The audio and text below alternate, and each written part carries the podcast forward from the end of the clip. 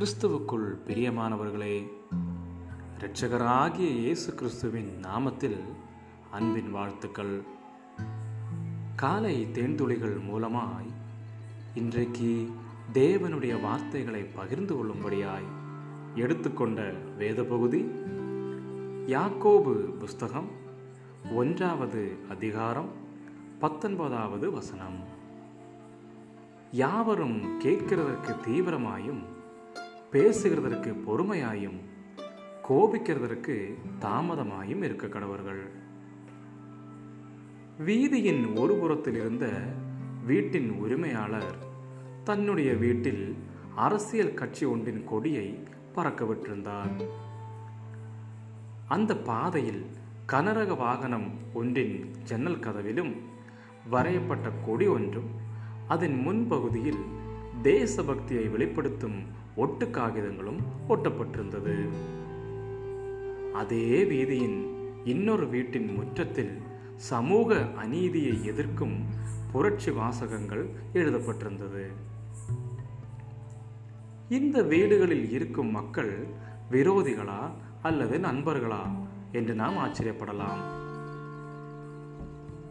அந்த இரு வீடுகளிலும் இருப்பவர்கள் இயேசுவின் விசுவாசிகளாய் இருக்க முடியுமா என்ற கேள்வியும் எழும்பலாம். யாக்கோபு ஒன்றாவது அதிகாரம் பத்தொன்பதாவது வசனத்தின்படி வாழ்வதற்கு தேவன் நம்மை அழைத்திருக்கிறார்.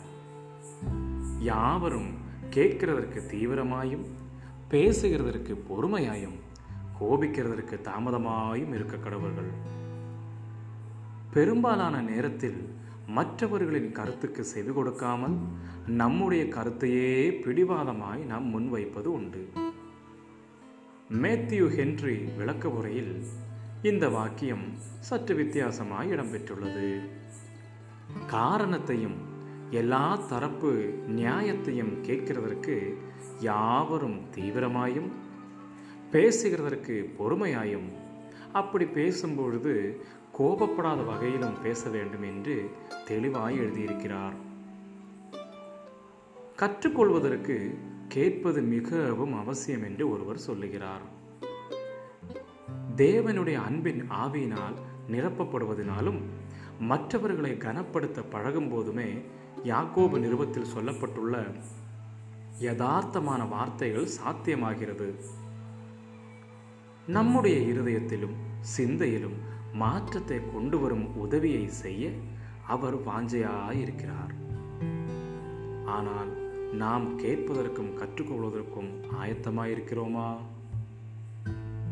யாக்கோபு ஒன்றாம் அதிகாரத்தை நீங்கள் எவ்வாறு நடைமுறைப்படுத்த தேவன் விரும்புகிறார்? அல்லது யாரிடத்தில் கேட்கவும் கற்றுக்கொள்ளவும் நீங்கள் விரும்புகிறீர்கள்? ஜெபிக்கலாம். அன்புள்ள பரலோக தகப்பனே நீர் என்னை நன்றாய் அறிந்திருக்கிறீர். சில வேளைகளில் நான் நம்புவதையே சரி என்று விவாதித்துக் கொண்டிருக்கிறேன். ஆனால் வேதம் சொல்லுகிறது கேட்பதற்கு தீவிரமாயும் பேசுகிறதற்கு பொறுமையாயும் இருங்கள் என்று. அதன்படி நான் வாழ எனக்கு உதவி செய்யும். இயேசு கிறிஸ்துவின் நாமத்தில் ஜெபிக்கிறேன். எங்கள் ஜீவனுள்ள நல்ல பிதாவே ஆமேன் ஆமேன். God bless you all.